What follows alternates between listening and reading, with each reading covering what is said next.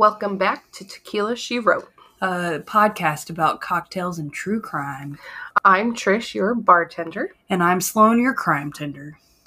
and today's case is the case of Dennis Martin. He is a six year old boy, right? That went missing in the Smoky Mountains. I want to say it sounds familiar, but I don't remember all of the details. So I'm interested to hear. Sloane uh, assured me that she's putting on her tinfoil hat, so um, I'm sure it's going to be a crazy one. So definitely uh, buckle up. but yeah, I guess without any further ado, we'll kick you off to our bartending and then our case.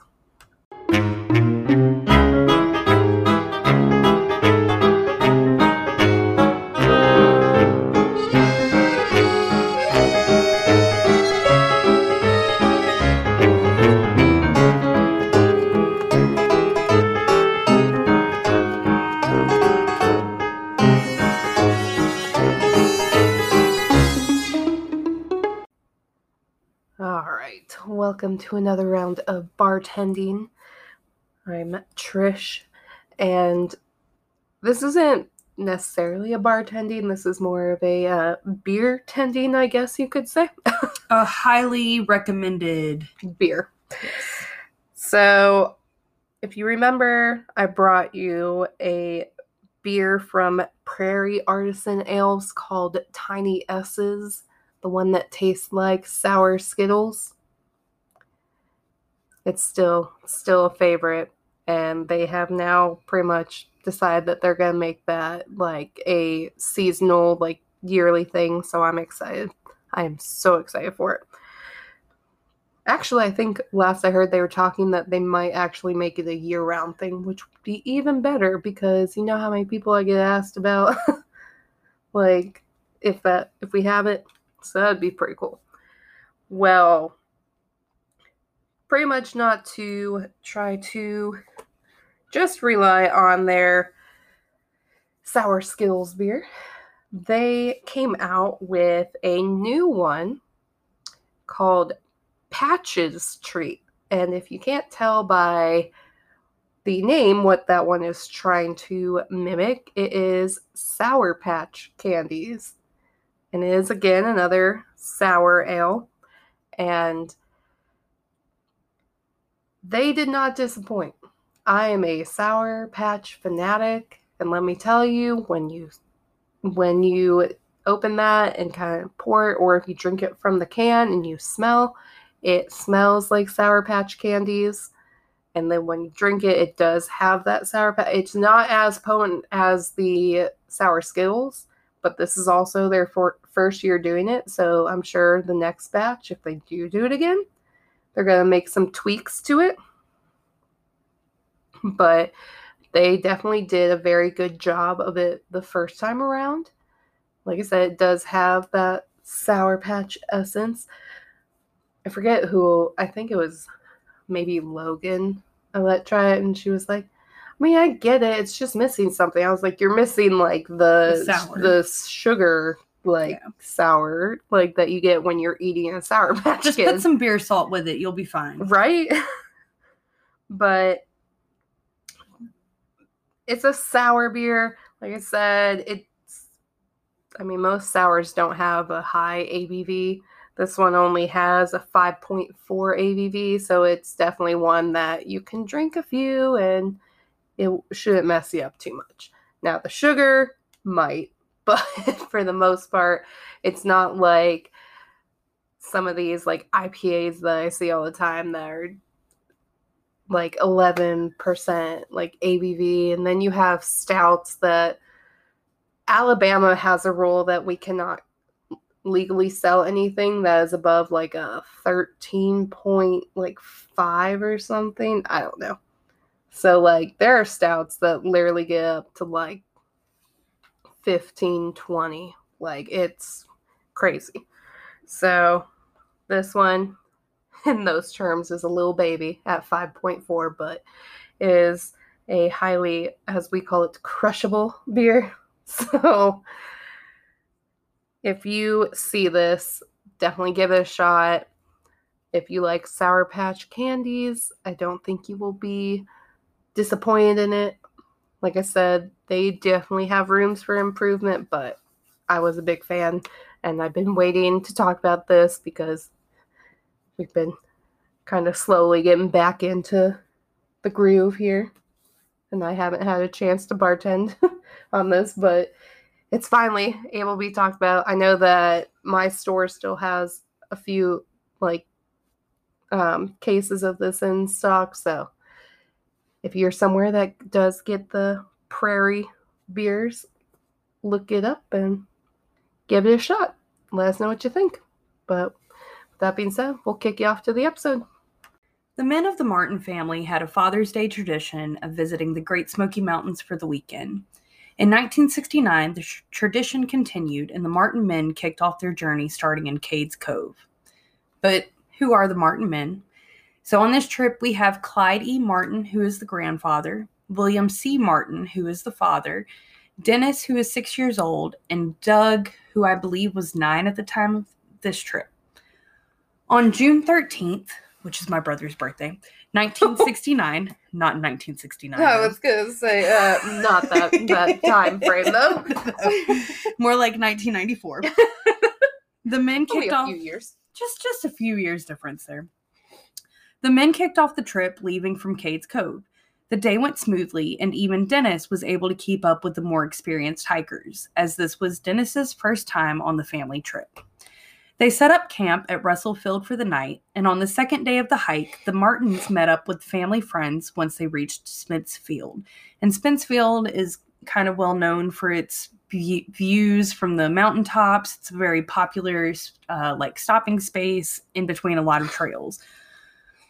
I don't know that part of Gatlinburg and the Smoky Mountains. I know the beer and the wine, and that's my We- favorite part. I would say me and um, my sister went on a few hikes around there, and it was it was cool.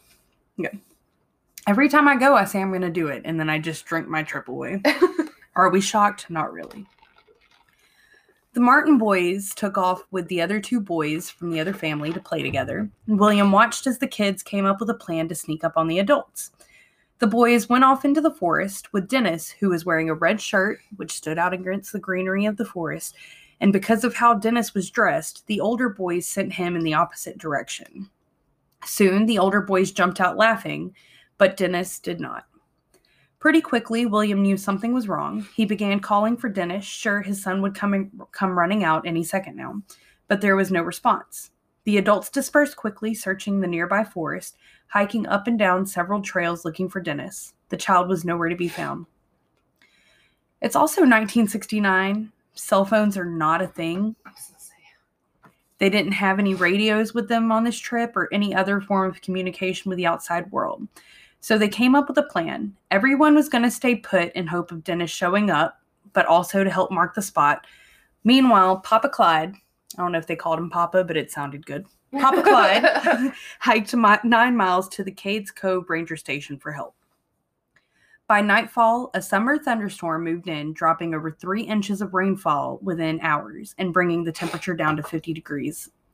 In June, in the summer, in the South. I mean, granted, it's not like South Alabama South, but still, it's Tennessee. It's the South. Hot and muggy. But that night, 50 degrees Fahrenheit. If you're more familiar with Celsius, it's like 10 degrees Celsius. I'm not familiar with that. But for me, 50 degrees is about the time in the fall when I'm like, all right, the heater's about to come on. Not Trish, she's from the north, but me, I'm from the south. I'm talking about me, the southern baby. It depends. Sometimes, like here, because of the humidity in the air, like it'll feel a lot colder than like what the thing says. hmm So like there'll be times I'll be like, oh my gosh, it's actually kind of cold, and I'll get in the car and it'll say like, no, it's only like sixty. It's like sixty-seven. I was like, there's no way. it has to be colder than that. that makes me feel a little bit better about being a wimp about the cold around here. But anyways, rainfall, chilly night. Not only does that make for a not so pleasant camping experience, in my opinion. I know people love camping and they love hearing the rainfall on the on the tent and all that stuff. Camping is not for me. Glamping, yes. Camping, no. So that's just my opinion. But the rainfall washed away any and all prints from the trails and forests, taking any evidence of Dennis Martin with it. On Sunday morning, June 15th, 1969, at 5 a.m., the official search for Dennis Martin began. The National Park Service put together a group of 30 people, which quickly grew to 240 as volunteers poured in to search for the six year old. There were park rangers, college students, firefighters, Boy Scouts, police, and even 60 Green Berets from the United States Army searching for Dennis. I'm This- going with the Boy Scouts. Amen. they know their shit. The search went on for days, bringing in helicopters and planes to search by air. Eventually, footprints were found in the area, but authorities dismissed them as being Dennis's, instead, insisting they belonged to one of the Boy Scouts participating in the search. The child sized footprints led to a stream where they disappeared.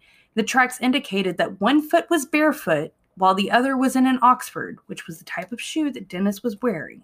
Yeah. Retired park ranger and author Dwight McCarter believes that the prints likely belonged to Dennis as the tracks were not part of a group. The Boy Scouts were out there. The Boy Scouts were out there as a part of a group. Like it would have been Yeah. multiple sets of footprints. But also, none of the Boy Scouts were searching while barefoot. Like somebody in the group of adults would have been like, hey kid, what are you doing? Where are your your shoe- shoes? No, not shoes. There was one shoe and one footprint. Yeah. So where is your shoe, child? For me, I feel like it had to belong to Dennis. It has to. But also, how is it still there after all of that rainfall? Got a lot of questions, not a whole lot of answers.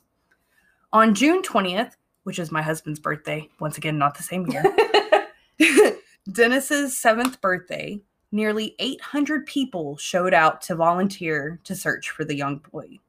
The next day, nearly 1,400 people were involved in the search. At this point, the National Park Service put together a plan for what to do if they recovered Dennis's body. Unfortunately, after over 13,000 hours of searching, they found nothing else aside from the strange foot and shoe prints. The search and rescue effort gradually lost steam with no sign of Dennis Martin. The Martin family offered a reward of $5,000, which roughly translates to about $40,000 now. Um, that's a very loose translation because what I saw was like 32,000 in 2021 I was so and these inflation prices. These inflation prices, y'all. I'm gonna guess 40,000 in the year 2023. Uh, so $5,000 for information, which mostly yielded responses from psychics claiming to know what happened to Dennis. The search for Dennis Martin was officially closed down on September 14, 1969, and to this day remains the largest search in the history of the Great Smoky Mountains National Park. There are many theories of what happened to Dennis that day. Some are believable, and others require a tinfoil hat. So get it ready, my friends. Oh boy. First, let's go with what the Martins themselves believe. They believe that their son may have been kidnapped. Harold Key was visiting the area the same day that they were all there, and he was about seven miles away from Spence Field when he heard a sickening scream and then spotted an unkempt stranger hurrying through the woods. So to me, I'm just kind of like, you know, he was he went missing around the time that they stopped to set up camp, so it's kind of probably later in the day. It's getting to be sunset. The possibility of you kidnapping a kid and carrying him seven miles away. Yeah, that's in that amount of time. That does not seem very likely to me but other other less likely things have happened in this Yeah. world. So not dismissing it completely. I'm just not 100% sold on that one. Some believe that he fell victim to mother nature whether that was exposure because remember the temperatures dropped i mean i'm talking about june it's probably like at least 80 maybe 100 degrees during the day and then it dropped down to 50 degrees at night that's a very large temperature gra- gap for your body to go through, especially if you are that young. Remember, not, I mean, let's go ahead and say seven years old. I mean, it's his birthday week, so Yeah. seven years old. But also outside of exposure, it's possible that he could have been victim of an animal. The area is known for harboring bears, feral pigs, copperhead snakes, uh, and bobcats. So, this is the most probable explanation according to the authorities in the area. I kind of believe this one as well. Yeah. And, you know, he didn't get that far away from his family's camp, but in searching for this story, I also read another story of a woman that mi- went missing in the Appalachian Mountains. She was somebody that was used to hiking. She hiked around her home often, but even her friend said that she had a hard time like reading maps and reading the signs of nature to get back to where she needs to be. So, yes, this child only stepped a few feet away from his family, but the older kids went in the opposite direction. He's on his own. It's entirely possible that he literally just got turned around Yeah. and started walking in a direction, and it was just the wrong direction, unfortunately. And that would lead to Let's also point out the fact that me being the uh, spooky bitch I am and loving like these like folklores and stuff. If you know anything about the Appalachians, if you go in the woods and you hear voices that you don't know calling your name, you don't hear them. You don't go towards them. You go directly out the way you came in. and you you're jumping ahead. You're jumping ahead to my tinfoil hat I'm time. sorry. Calm down. Calm down. We're gonna get there. To finish off this thought before we put on the tinfoil hats, like I was saying, he could have wandered off and simply gotten himself lost. I know that could happen to me for sure. Yeah. Uh, the terrain is full of steep ravines, which may have hidden the child's body while people were looking for him. If he would have fallen down, hurt himself, like there are just a lot of possibilities. I do truly believe that he just fell victim to nature here. All right, tinfoil hats, put them on. Woohoo. Some believe Dennis was the victim of cannibalistic feral humans who were said to live undetected in the national park. The term feral is usually associated with wild, disconnected, and isolated from society. These humans are assumed to be uneducated and unpredictable in nature. And, like, loosely just give you an idea, it's a very positive uh, way to view these people. But, like, Mowgli from the Jungle Book is technically a feral human. He's raised by animals. He lives on his own, and that's like a, he is a great example of a feral human. Whenever people talk about feral humans in the Appalachian Mountains, they are pretty much talking about like Bigfoot, but not Bigfoot, like human versions of Bigfoot. People that live on the land, live in the caves. They have their own languages. They have their own ways to survive. They aren't actually any part of functioning society. They just do what they want when they want and they people really believe that they have like more of an animalistic behavior versus a humanness human behavior.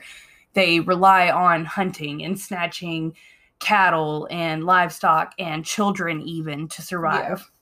So that's a theory. Uh, one North Carolinian writes on Reddit Since the 1930s or 40s, there have been feral wild, wild men living in these mountains. They are fast, they will snatch livestock and snatch children. And I'm not talking about some end of days extremist who took to the woods. I mean feral, completely wild men. Their own language, living underground. At night, you'll hear them hollering. Supposed inbreds. Sounds like Reddit. Another Reddit user was hunting one night when he encountered one of these feral people. He explains, I remember jolting a little when I saw that it wasn't really a bear, it was a man. Because he was so low and hunched over, I thought I was looking at a young bear. I was about to call out when I adjusted my sights and noticed he was naked. No shoes, pants, or anything. I remember being disturbed by his movements, like a squirrel or something, twitchy and grabbing at the foliage, sniffing around and palming the tree. And then also just another theory, some people believe these feral humans are like uh, descendants of Native Americans that avoided going on the Trail of Tears by hiding in the mountains. So that's another plausible theory. also, And then like Trish was talking about it. have, it's very it's one of those things like you don't say what they are, but we're gonna bring it up this one time and we don't talk about it again because um it is very not something that you're supposed to talk about or like at least say the word out loud.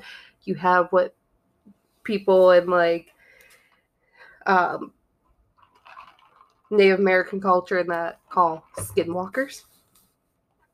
And they've been known to like transform into like animals and then become like a human and make like actual like human voices appear and stuff. So, like, if you watch True Blood, you become a skin thingy mabobber by killing a human, and then you become one. Like, if you're already a supernatural creature, um, there are a lot of different schools of theory on this, but it's definitely a theory. it's Yes. a wild one. It's a tinfoil hat one.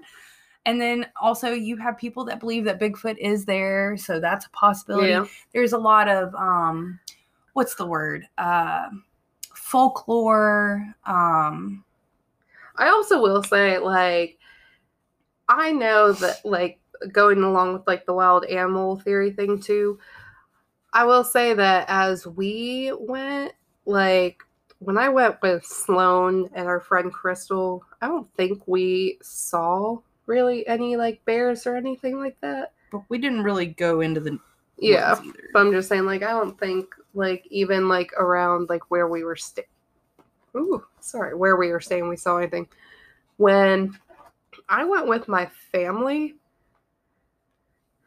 we saw a lot of bears in that, and you gotta think now to like 1969, like obviously stuff's been built up more now.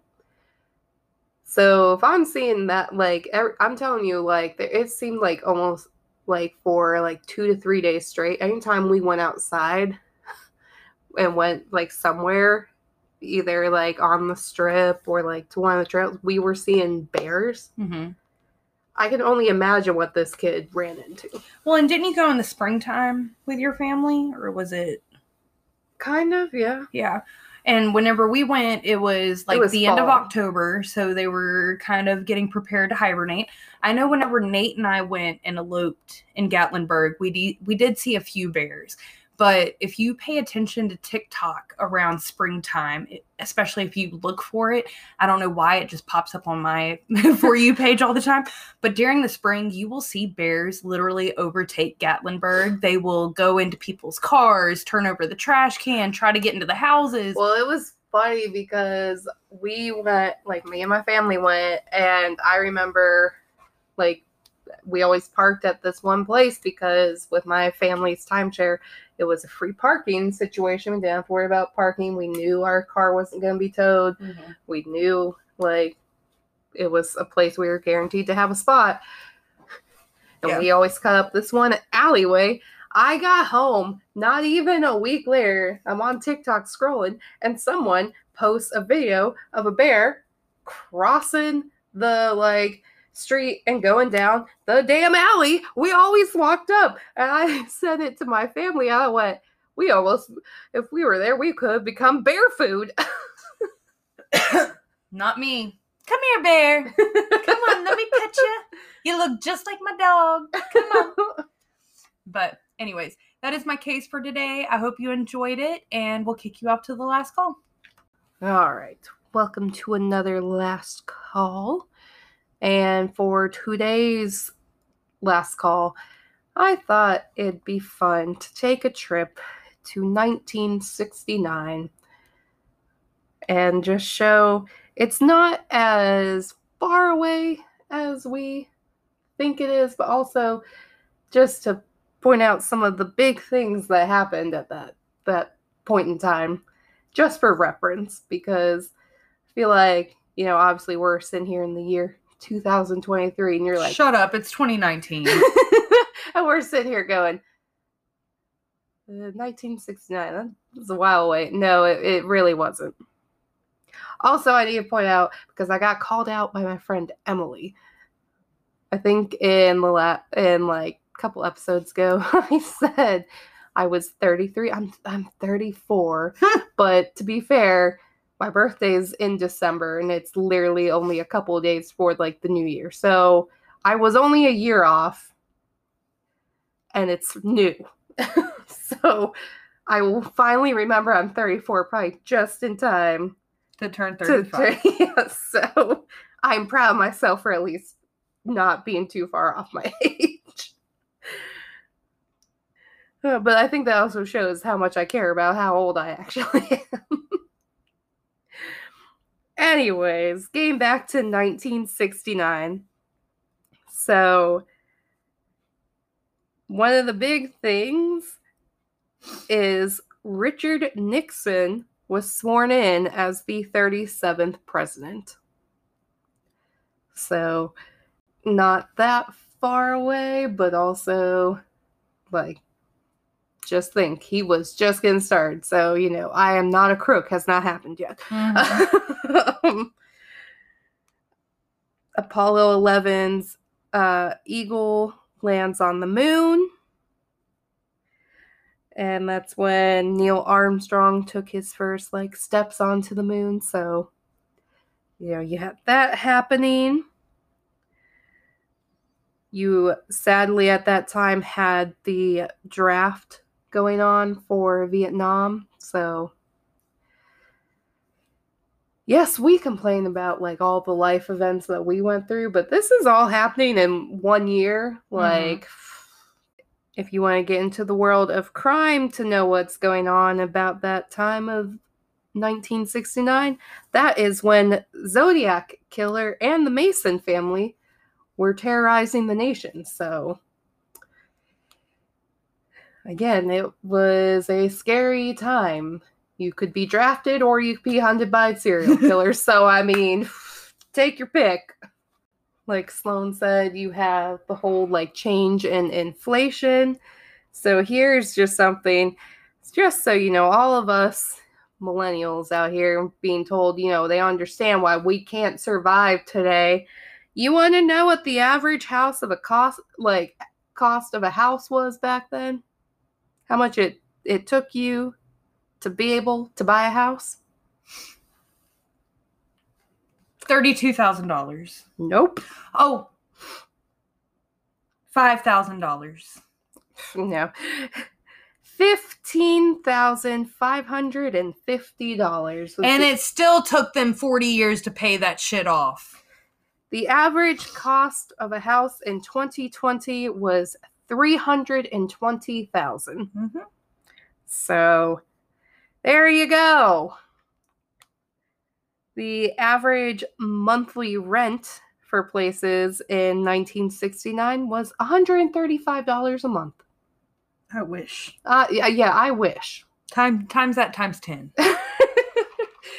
right? I'm just like, said the uh, average cost in 2020 is 1,468. I was like, yep, I can believe that. I know that where I live, I have a good deal going on. Real good deal. So I'm not complaining. And gas was only 35 cents a gallon. So, yeah. I wish we had that good deal going. right.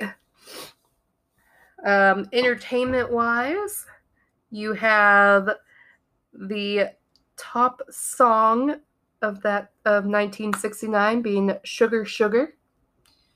Sugar, sugar. and then, you know, music festival wise, you have Woodstock. Woodstock. My hippie heart.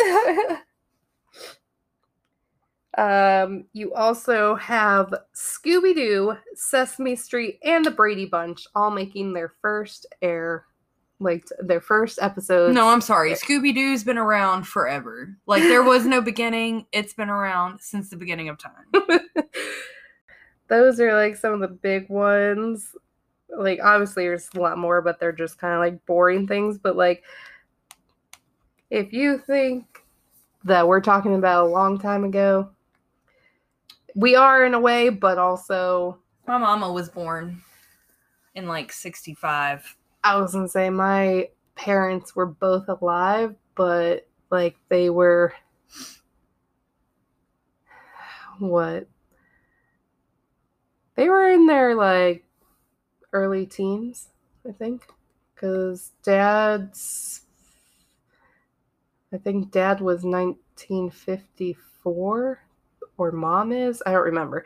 They were both born in the 50s. So, like, that's at least like 10 plus years there. So, but yeah, my my parents were dealing with the whole draft and that and